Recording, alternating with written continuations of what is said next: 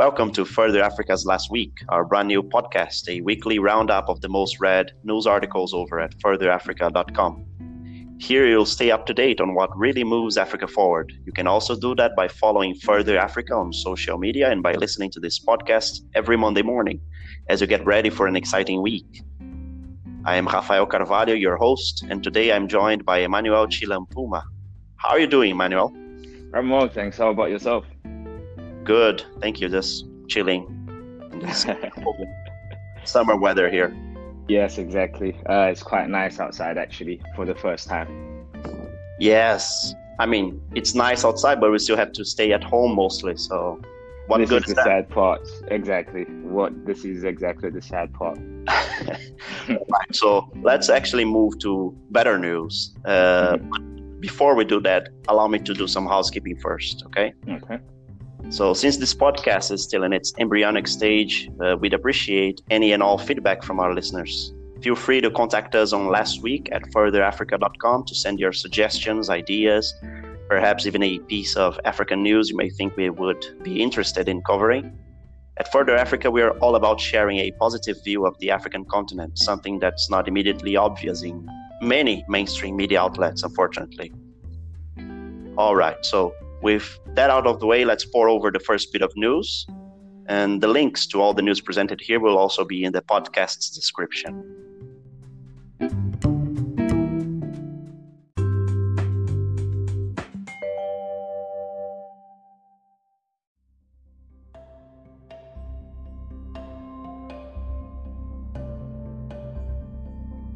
All right, Emmanuel. So the first one uh, refers to South Africa and its state airline, South African Airways, which uh, I'm sure you're aware of, has been under bankruptcy protection since December, mm-hmm. mostly, mostly due to the fallout from the coronavirus. So now they're actually undergoing debt restructuring.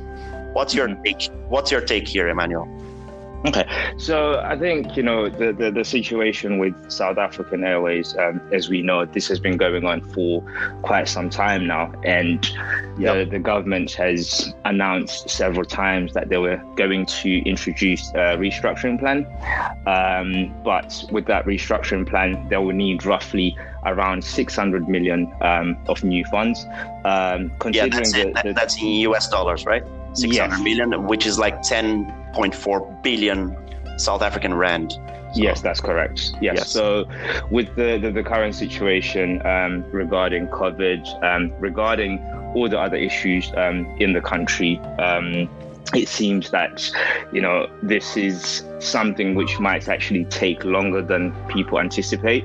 Um, so you know, currently the the finance minister of South Africa has actually been considering um, approaching um, pension funds, private equity firms, and you know other partners to raise enough capital um, to actually restructure the South African Airways. Um, but then there is also that concern that you know um, many jobs will be lost as a result of the, the, the restructure. And the Democratic Alliance, which is the um, main opposition party in South Africa, uh, has actually been attempting to block the finance minister from actually using uh, public funds uh, to rescue the airline. So th- this is going to be quite an interesting story in terms of how it's actually handled um, and also in terms of um, whether uh, this restructuring plan will actually be a success um, in the long run. So um, this is pretty much my my take on this. Uh, I'm not sure how you feel about uh, the, the, current situation. Two points here that I uh, that I would like to add. Mm-hmm. Uh, firstly, the um, you mentioned like the, the layoffs, right? They're going to lay off a, a, bunch of people, right? Unfortunately. Yes. Uh, but they have been actually in talks with trade unions regarding that. So mm-hmm. there is still some hope that many people will be reallocated or. Just a few days before this piece of news came out, in other news, uh, was reporting that the finance minister of South Africa and the public enterprises minister had sent a support letter whereby they were committing to procure the funds necessary to rescue South African Airways. So there is a little bit of a contradiction here. I'm not sure if it's just misinformation or if they backtracked on that. But like you said, it these things do not help, and this whole process was, is going to be a lot longer than people expect. Yes, absolutely, absolutely. All right. So moving on, we have an article which is essentially a factual report on China's interests in Africa, uh, be it political leverage, bilateral trade, investing, foreign aid, you name it. Uh, I actually thought there were really great and sometimes surprising data here. Don't you think, Emmanuel? Yes, I totally agree, actually. Um, I think looking at um, this particular article, um, where it actually um, analyzes the relationship between um, Africa and China, um, it's not just focusing on one area, it's focusing on pretty much a bunch of areas um, such as trade, um, employment, um, as well as um, diplomacy. So, you know, if we actually look at um, some of these statistics, we can actually see that. Uh, China uh, was actually importing quite a lot um, of goods into Africa. Um, but then we can also then see that the um, exporting to China, on the other hand, um, isn't as significant um, compared to to, to um, Chinese products being uh, moved into Africa.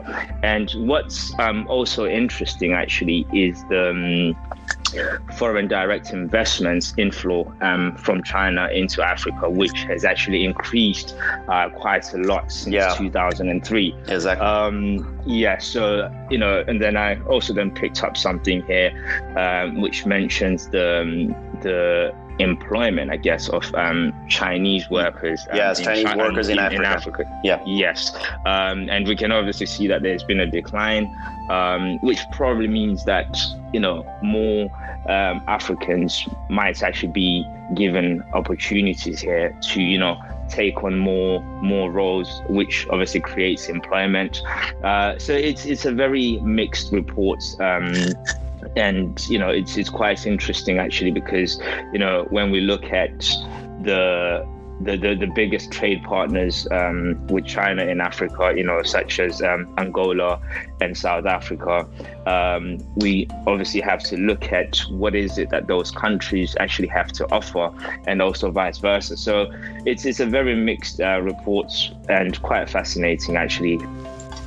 Yeah, exactly and add to that the fact that it is a very good, well researched piece of journalism, uh, which is kind of my thing, and I'm always appreciative of a good word like this. So I do recommend anyone to go over and read the full article.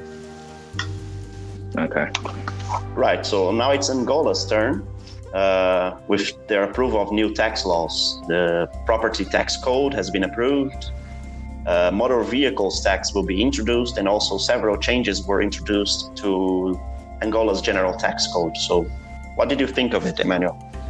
Yeah, sure. Uh, this this sounds a very this sounds like a very interesting um, story. Actually, um, I, I, read the report a few times to try and actually make sense of. Um, some of these um, new uh, taxation laws that have been introduced. So, looking at um, the real estate um, assets, um, where it seems as if um, this was actually non-existent in the past. Um, so this now will apply to land um, construction and then urban buildings, but it's very unclear whether the, these laws will also apply to, you know, other properties outside uh, the urban areas.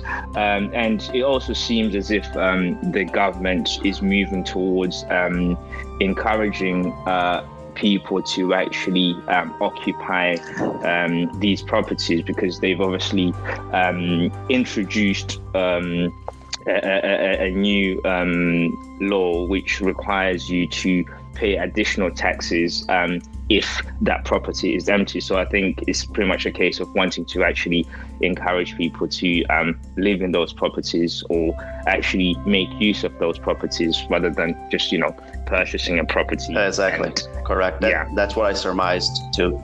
Mm-hmm. And what about mm-hmm. motor vehicles? Was that surprising to you? Yes, that was uh, that was quite surprising actually because I would have thought um, these um, taxes would have been in place um, a long time ago, um, but it seemed as if um, you know you could actually own a car and not actually have to pay uh, exactly. any taxes. Yeah, I was, was, uh, I was ready. I was ready to move to Angola right now. So oh, really? well, that means that now means that you will have to pay more taxes, or you will have to pay taxes for your vehicle. um, so yeah, that that's uh, that's uh, quite that's quite an interesting one actually. Um, so this will obviously apply to any motor vehicle.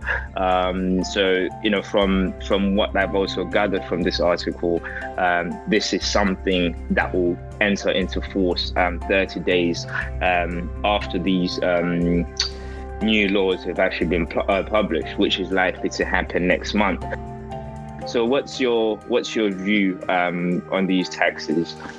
I mean, I'm not going to go into specifics about Angola, but I think tax reforms are definitely can be a, a catalyst for for development to any country, mm-hmm. and yeah. uh, Angola has huge potential. I don't know if you've seen this, but there is a recent study that has been published by uh, the Institute for Studies in Security, which is a South African institute. And in their report, they say that Angola has the potential to become uh, Africa's fourth largest economy by 2050, I believe. So that's a pretty big deal in my book. Yeah, yeah, I totally agree with that actually, because you know we've seen a number of uh, policy reforms um, in the last year or so um, in Angola, and you know it seems as if uh, more and more um, businesses or investors are actually being welcomed um, to actually participate in the economy. So um, that really doesn't come as a surprise, um, considering yes. the amount of work that has actually gone into uh, try to re-improve the economy, um, considering that um, it almost collapsed back in 2014 um, when the oil prices declined. So yes. I, I can possibly see see that um, coming into play at some point. Yeah, exactly. Um, yeah. All right. So I think that basically covers it all for this piece of news. So let's yep. move on.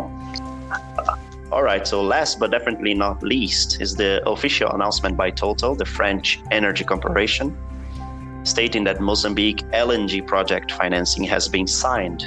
The amount, you asked? $14.9 billion. So that's the largest private investment in Africa. Emmanuel. Yes, um, I'm actually glad that um, you you picked up this article.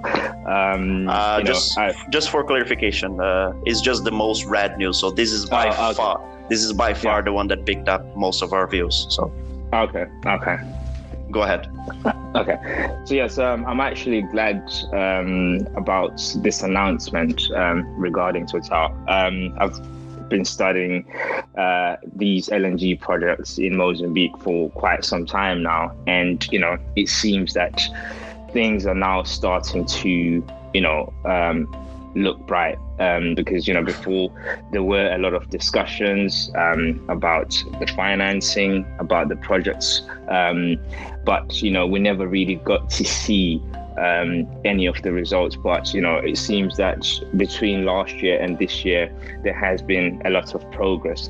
Um, so I mean in terms of the actual um, financing arrangement. Um, we're obviously aware that there are several lenders um, who have actually participated in this, um, including the African Development Bank. Um, exactly. I think just recently, actually, um, there was an article that was published um, stating that the African Development Bank will take part in this. And then there is obviously other credit agencies. Um, in Africa and then and then also um, outside of Africa who have also provided loans. Um, so I, I, think you know this is a, a major milestone um, considering how long it has taken not only to raise the capital, but to actually begin the, the actual development work. Um, so, you know, we understand that there will be, um, or they will begin the development uh, of the offshore Area 1 concession.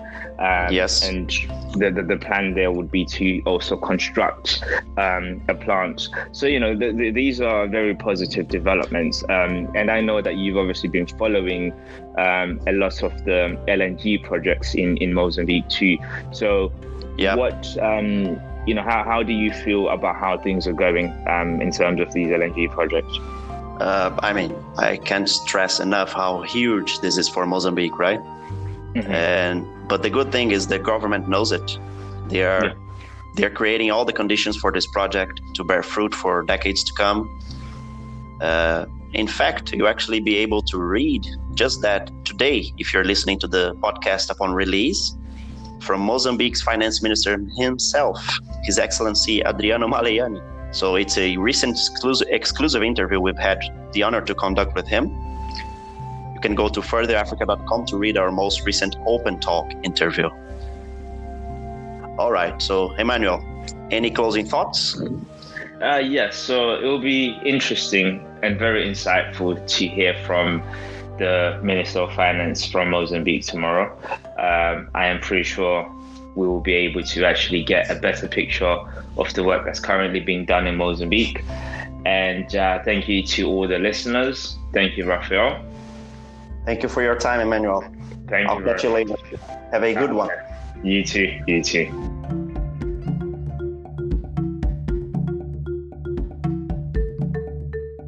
All right, so that does it for this week. To our listeners, stay tuned for more great content from us as we deliver the best of Africa to you, and now in podcast format too. This is Rafael Carvalho signing off. Have a great week, and until next time,